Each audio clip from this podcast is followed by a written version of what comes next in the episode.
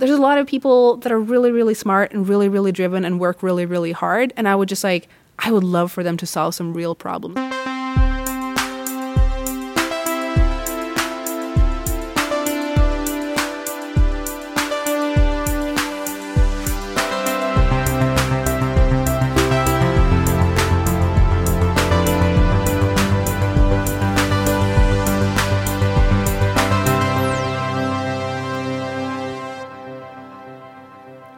Welcome to Heja Framtiden. This episode is in English.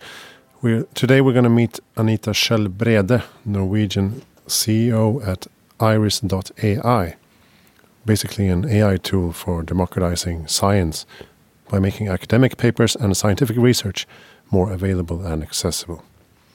This episode is brought to you in collaboration with Warp Institute and Singularity U Nordic Summit. My name is Christian von Essen, and all information about this podcast is to be found on hejaframtiden.se. Follow us on social media and support us on Patreon if you think that what we do is important. Thank you for listening, and please welcome Anita Schjøll Brede.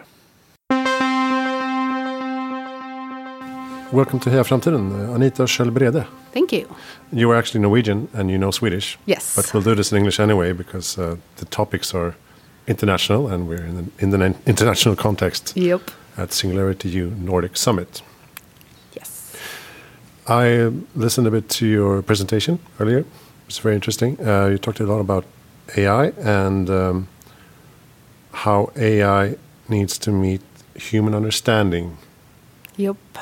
In Indeed. order to evolve in a sustainable way. hmm How did you start? Uh, I mean, are you, are you an AI researcher from the beginning? No, I'm I'm not at all. Uh, actually, I uh, uh, so like way back when I started out in theater.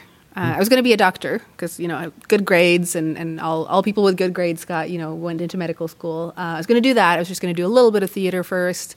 Uh, ended up doing a bachelor's degree in theater. Um, there's no jobs in theater, so I started my first company uh, when I was 20, doing theater stuff. That was our first business plan, um, and and kind of fell in love with the process of starting a company. Got frustrated that it wasn't scalable, doing consultancy, um, and then stumbled headfirst into Silicon Valley in 2009. Um, fell in love with tech uh, and tech startups specifically. Um, moved to Sweden, where I did a um, master's in, in entrepreneurship and business design at uh, at uh, Chalmers uh, Entreprenörsskolan uh, at, at Chalmers. Um, started a company there, started a company after, and then went to Singularity's uh, Global Solutions Program the summer of 2015. Um, came there without a company and without really any plans for the rest of my life, and uh, ended up starting uh, what's now called Iris.ai, which is uh, our company. Um, started that together with a couple of classmates, um, and that's a little bit more than three years ago. And the problem we wanted to solve at Iris required us to build AI. And so that was really kind of, you know, I'd been increasingly technical and increasingly like heavy technical, you know, solutions to, you know, in the startups I'd been running the, like the previous few years. And now like we were really kind of jumping into the deep end, working with natural language understanding and, and, and AI technology. And you discovered a problem that you wanted to solve Yep. uh, in the scientific research sector. How Yeah. did you stumble upon that? So both myself and all of my co-founders, we come at it from different angles. Um, personally, uh, the company I started at my time at Chalmers, um, it was a, a mathematical model for um, doing e- energy optimizing of heat exchanger networks in big kind of process industry plants, so like paper pulp mills, and, and it was deeply, deeply uh, technical mathematical model. Um, we knew it had come from research somewhere.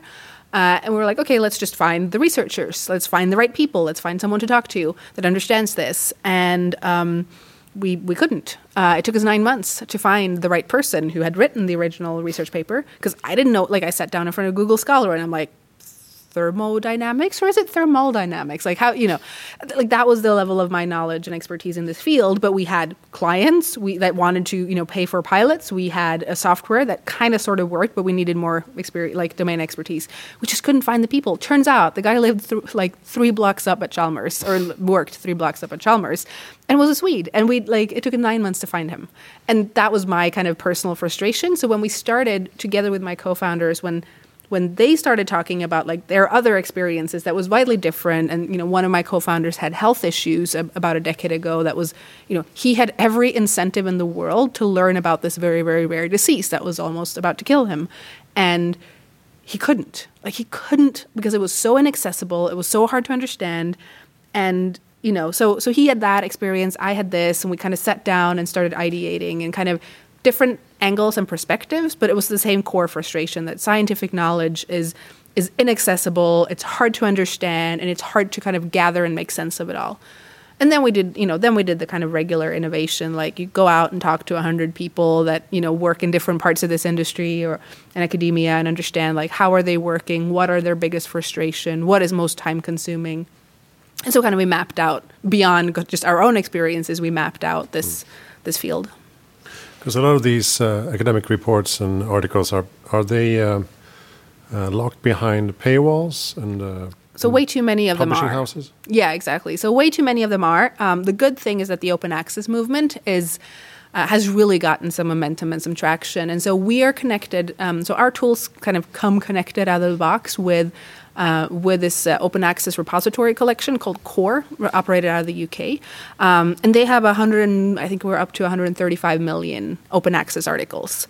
Um, and so it's, it's a good number. I mean, it's not all of the research in the world. Um, so there's definitely um, you know paywall content as well that is um, that is out there and that is not accessible. Uh, what we do though is that we sell to big corporates and uh, research um, institutions and libraries, so like university libraries, and these all these institutions are already paying for access to the content they want. Hmm. And so what we do, and because of the way te- the technology is built, we can very easily you know have them make a deal with their um, there are content providers that we can connect our tool to that too. The, because of the way we do it, that falls very neatly within the terms of service usually.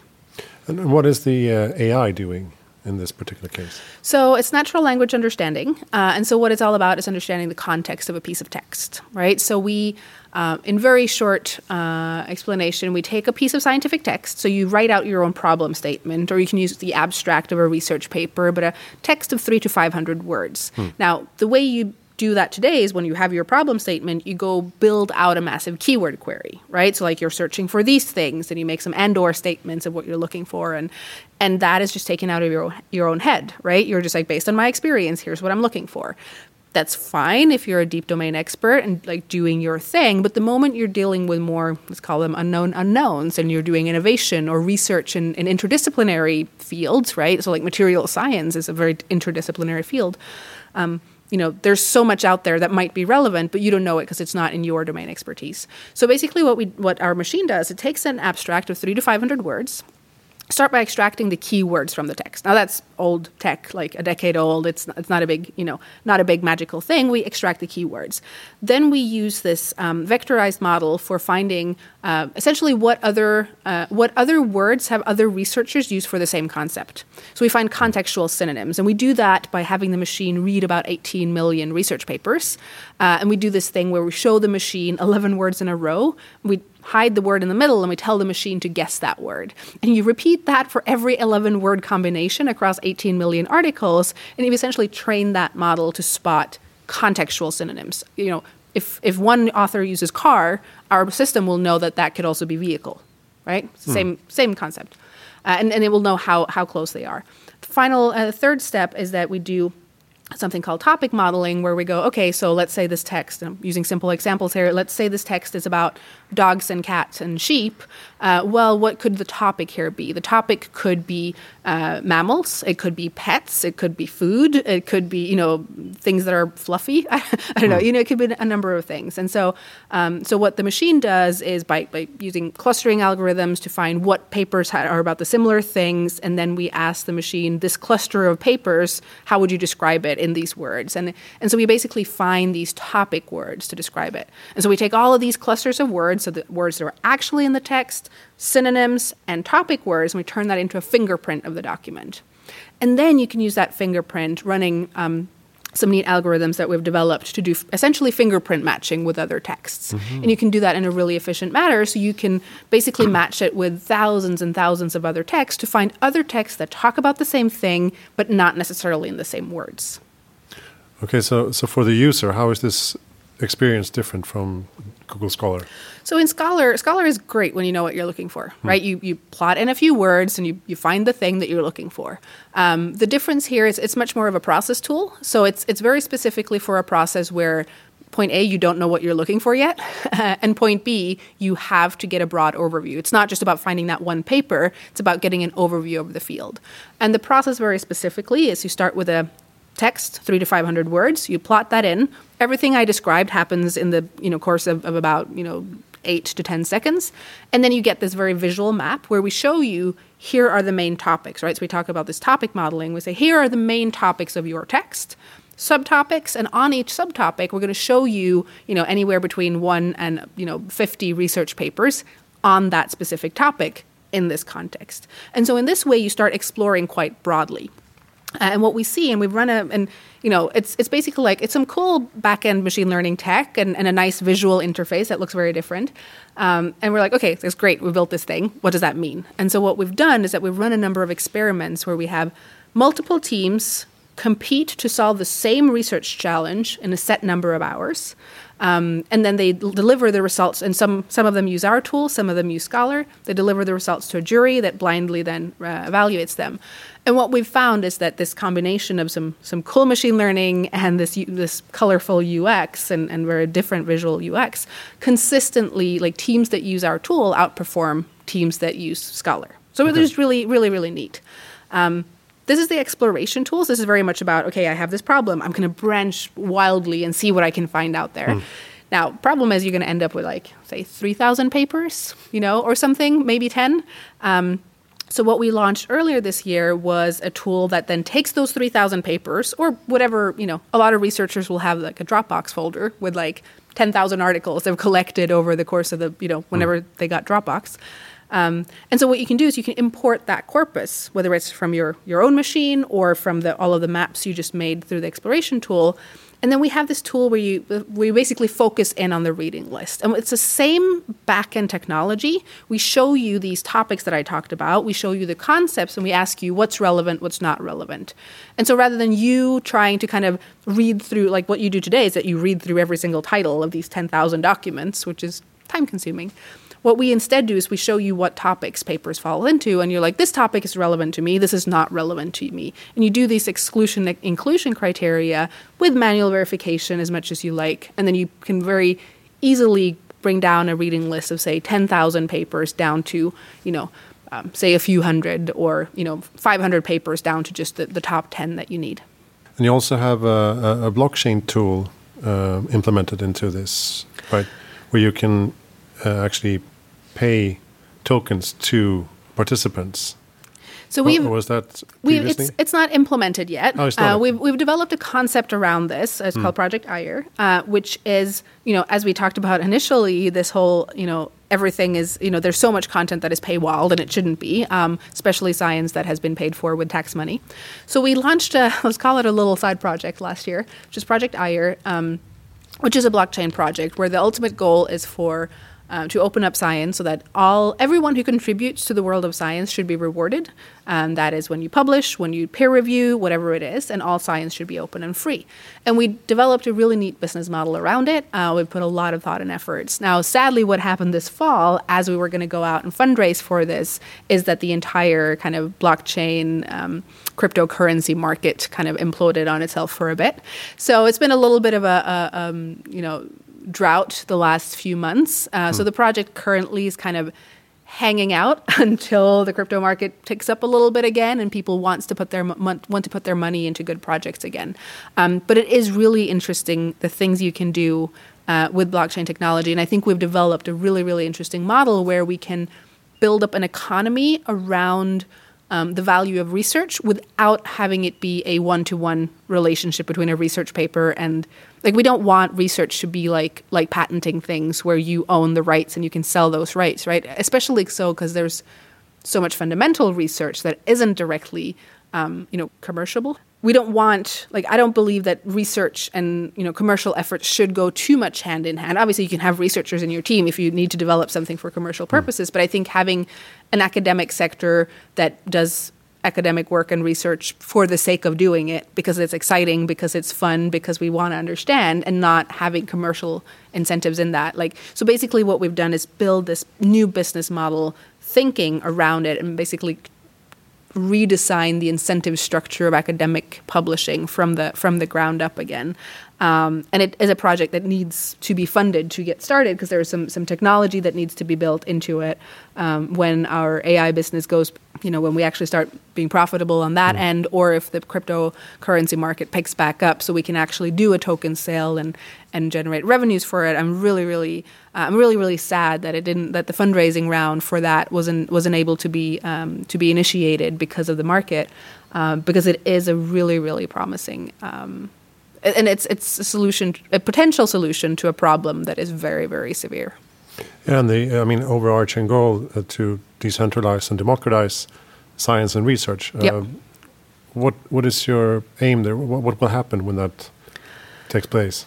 So, a lot of different things. So, first of all, I think it's, I mean, the whole paywall concept of, of scientific research is is absolute, you know, it's it's nonsense and it's crazy. And it stems from a business model that made sense when you had physical papers that actually needed to be physically corrected with pen and ink and you need to send things around and print it and copy it. And back then it made sense. It doesn't make sense anymore. I mean, Elsevier made way, way, way, way, way much too money last year on a 40% profit margin, which comes from like academic money, which ultimately comes from taxpayers, right? They charge taxpayers about four times over for the same content.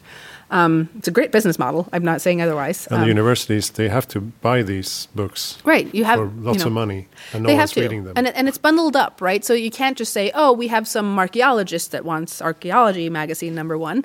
Um, Elsevier sends, sells it to them in these bundles. So you have to buy full bundles. And, mm-hmm. and ideally, you would have to have everything, but not even Harvard can afford to, to pay for everything. Um, you know, and then you're like, well, a research paper is only, you know, if you buy it individually, it's only like 20 bucks. But fact is, again, because you don't have the right tools to know that that's the paper you need, then like you end up buying a lot of papers and just like skim through them and go, oh, I didn't need that, right? So it's it's just an, an unethical business model um, that I believe is changing, and there's a, enough incentives going on right now to change it. And so I think we're going to see that, like when these big publishing houses realize this, like at some point they're going to. I mean, I think they're realizing that it's a losing model, but obviously, you know, when you make a forty percent profit margin, you're not going to just change your business model to some with lower profit margin. Yeah, That's I heard a, business, uh, you know. Professor who, who, said that they get approached all the time by these publishing houses to write uh, essays published in the, these prestigious magazines or books. Yep. But no one's reading them, and they're not distributed. They're just sold to the universities, really, really expensive. And, and then you sit can in a library. So. And as a professor, you can say then, "Oh, I publish in this magazine," and you put exactly. that on your resume. And it's it's yeah, it's it's not. I mean, I I believe thoroughly that it is hampering global progress, you know, and that's harsh, a harsh thing to say, but I do believe, and I, I, I will say though that I think like that all these publishing houses, and we usually use Elsevier as an example just because they're the biggest ones, but they're, you know, they're, this applies to all of them. Like I genuinely believe that a lot of people working there have really, really good intentions and really want to see science progress. And I believe that the um, executive level and the board has a responsibility to realize that they are hampering global progress at the time and be responsible towards their employees, towards all the brilliant, smart people that are working there, and towards the rest of the world to to start changing. Um, we see like signs that they might be, but again, it's too profitable, right? And and so and you know maybe ultimately the responsibilities with the shareholders of these big companies that should go and say you know what? This is uh, this is enough right? We we don't want to you know hamper this. We want to bring all these all this research out to the world. And if we can do that like i genuinely believe that whether we're talking cancer and alzheimer's or climate change or whatever it is like i think we have a lot of answers. If we could like if one human being could sit down and read you know we don't have the full number, let's say 200 million academic papers that exist. If one human being could just like sit down, read all of it end to end, understand every implication of it, and then kind of just see the patterns of it, I think there's a lot of problems where we go, oh, well, plastic in the oceans. Here's the thing with this like chemical compound over here and this like effect here and this like sensor here and this thing here, we could just, you know, and it's not just because there's obviously a lot of development and testing and, and, and stuff like that. But I think that there is a lot of solutions in all that knowledge that we humans are just not capable of dealing with. And that's fundamentally what we want to build a system that can help us do that. Uh, in your uh, talk earlier today, you brought up a few uh, applications where AI can make big change, and you you were kind of stressed the, at the end. I, I, I, only got 22 minutes, and I had you know 15 slides left. It was like you know. But uh, can we talk a bit about that? What, what yep. do you where do you think uh, AI will be put to best use in the next five ten years? So I think it's it's one of those things. It's hard to. I'll, I'll, give a couple of examples, but like I think the first thing that's important to understand is it, it's already everywhere, right? It's like it's, if you like the example I used in my talk was like when you when you open your photos on your iPhone and you you search, you can do the same in Google Photos as well, and you can put in a keyword, right? And there's a local deep learning algorithm that has recognized every single picture you've ever taken and categorized it. So you can go in and say, "Show me cat photos," and you'll find all your cat photos, right? Like that's that is something that like ten years ago you had to have access to like a supercomputer and like mm. a hmm. data set from a university. That wasn't a thing 10 years ago. We had the technology. I remember Picasa, they wanted you to enter your own keywords. Right, exactly. photo. Exactly. And and now you don't need to do that anymore, right? And and it's automatic and there's training data sets that have those labels and, and we're moving more and more into a world where we don't need those training data sets to the same degree. Um, and so, so first of all, like AI is already everywhere, and it will continue to be more and more implemented everywhere around us. We just don't think about it as that magical. You just, I mean, you just type in cat and you get ta- cat cat photos. Like, what's so what's so dramatic about that? But it's it's pretty advanced, solid technology. Um, and so and so it will like when we like what industries will be affected by AI like every single one. And and you know I give the example of my dad um, because I, I love him very much and he's one of the smartest people I know. And when I came home from you know having attended my summer at Singularity I told him you know um, that you know AI will affect every business, and he you know he's a lawyer, a uh, really good lawyer. And when I told him, he's like, "Sure, but we're always going to need lawyers." I'm like, "That's that might be true, maybe unfortunately, uh, not to bash any lawyers, but uh, you know, having spent some time in the U.S., there's there's that." Um, but the thing is, like, sure, senior, like he's a senior lawyer, runs his own firm as a partner. Um, you know, we're going to need him at least until he retires and beyond. You know, the next say 10, 15 years. He might retire before then, but, you know, sure. But then, you know, the thing is that we're going to get a lot of these systems, and there's already this company called Ross that is doing kind of grunt legal work, uh, which is an AI AI called Ross.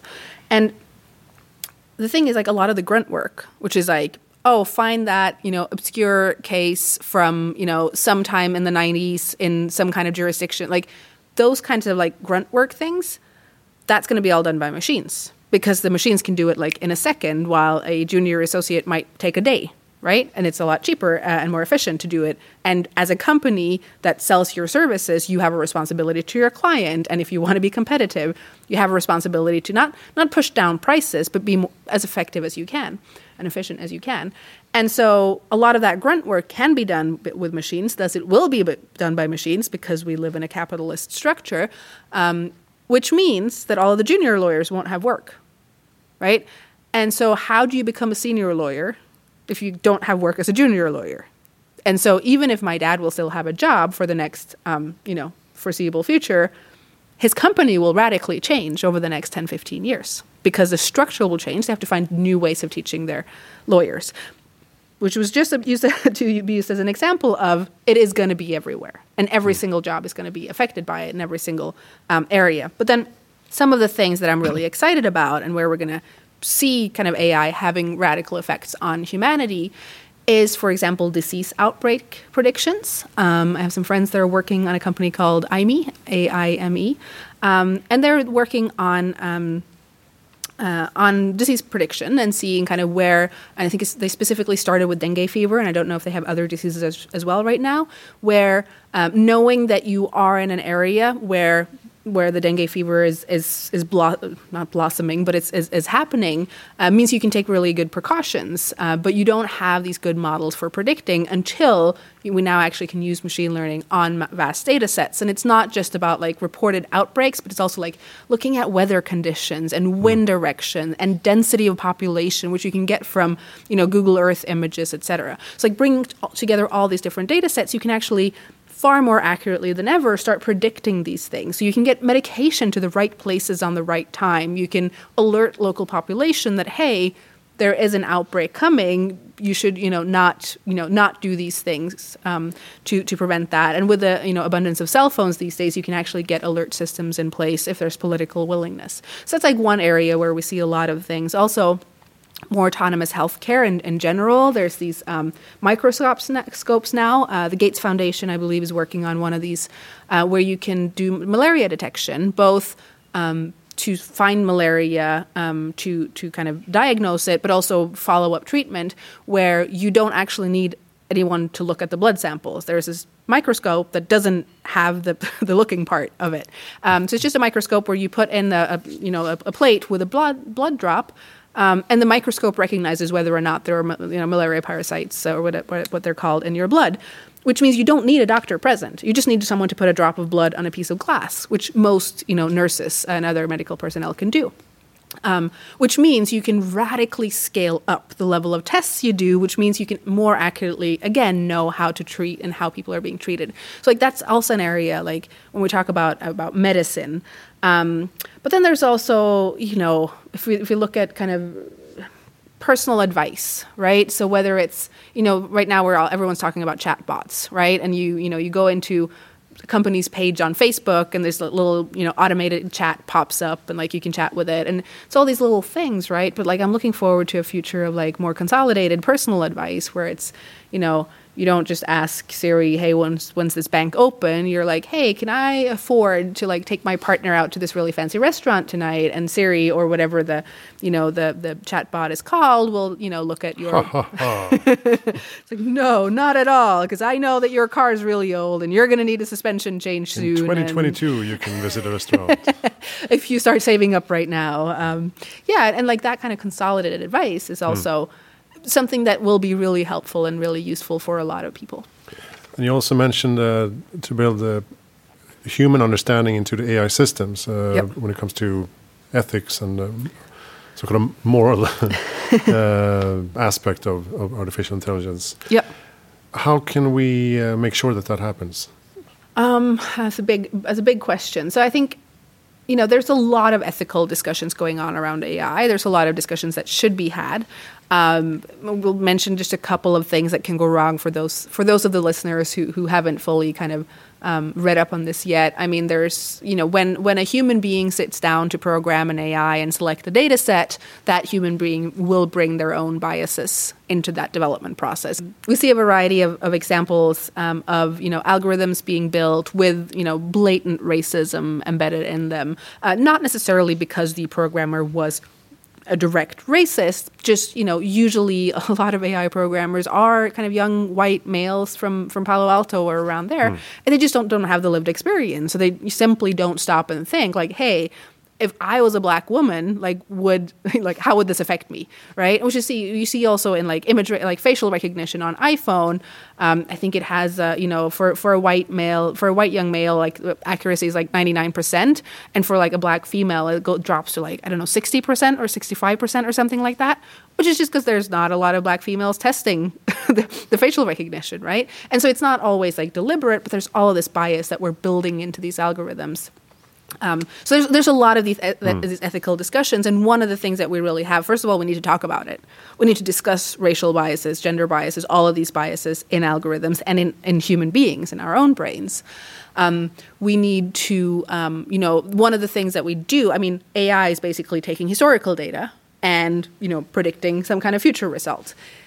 The past kind of sucks uh, sometimes. And then the question is like, okay, how do we, you know, how do we go about being aware of like what things of the past that we don't want to predict into the future and project into the future. Like, for example, uh, number of female executives or females on boards. If you use algorithms to run job ads, you're not going to find as much women women because the algorithm is trained on a data set that has very few women, so they're not going to suggest as many female candidates, et cetera. Um, and so the, the first thing we need to do is talk about it and be very aware of the things that can go wrong. Um, the second is bringing in more diversity in teams. Um, and making sure that you have a variety of lived experience on your team so that when you select a database of say models for a you know like with FaceApp uh, the FaceApp example where they had a hot filter you could like put a filter on your selfie and the hot filter had a database of models that were all white and so when a black guy you know, put that filter on his face made his his light, you know, skin lighter and his nose narrower. And it's not that those people sitting and developing it were racists. They just didn't think that through because there were presumably no people of color in the room, right? And it's it's a very kind of direct implication of just not thinking about it. So we need to think about it. We need to talk about it. And then there's some, you know, challenges that are way, way, way more complex than just being aware as well. Yeah. Um, so And you mentioned uh, that just because something is statistically correct doesn't mean it's right. Right, and that's So the part, it's a good and that's the part about about like the past kind of sucking sometimes, right? Is that, you know, it's statistically true that fewer women, you know, are have executive roles. That doesn't mean that that's the future we want, but yeah, it's statistically absolutely correct. But we can't base our future prediction algorithms on that because then we're building a future we don't want. It's like, yeah, this postcode usually as a lot of uh, millionaires. Doesn't mean we should direct all our investments or Exactly. services towards them. exactly. Exactly. But the algorithm would want to do that. probably. because that's what that's what the data says, right? Yeah. That's that's where the money is. Well, we should be uh, summing up. What, what do you think moving forward? What, what is your best tip to um, to make a better future? Um, oh my, that's a big question. Um, I, you know, one of my pet peeves, and this goes out to all the, both big companies, but especially so perhaps startup entrepreneurs, like go out and solve some real problems. Like, do, like don't don't invent problems, and especially like if you're, especially so maybe a challenge to like the young young guys in their mid twenties who you know there's a lot of people that are really really smart and really really driven and work really really hard and i would just like i would love for them to solve some real problems like don't do more advertising technology like we don't need more shampoo right like go out there and solve some real problems like it might not get you as rich but like i promise it will be so much more rewarding in the long term Very good. Thank you, uh, Anita Schjøll Brede, thank you for visiting Heja Framtiden. And you can find everything you need on uh, hejaframtiden.se. It's mainly in Swedish now, but we'll add some English subpage, I suppose. Uh, thank you for listening. This is uh, from Singularity U Nordic Summit.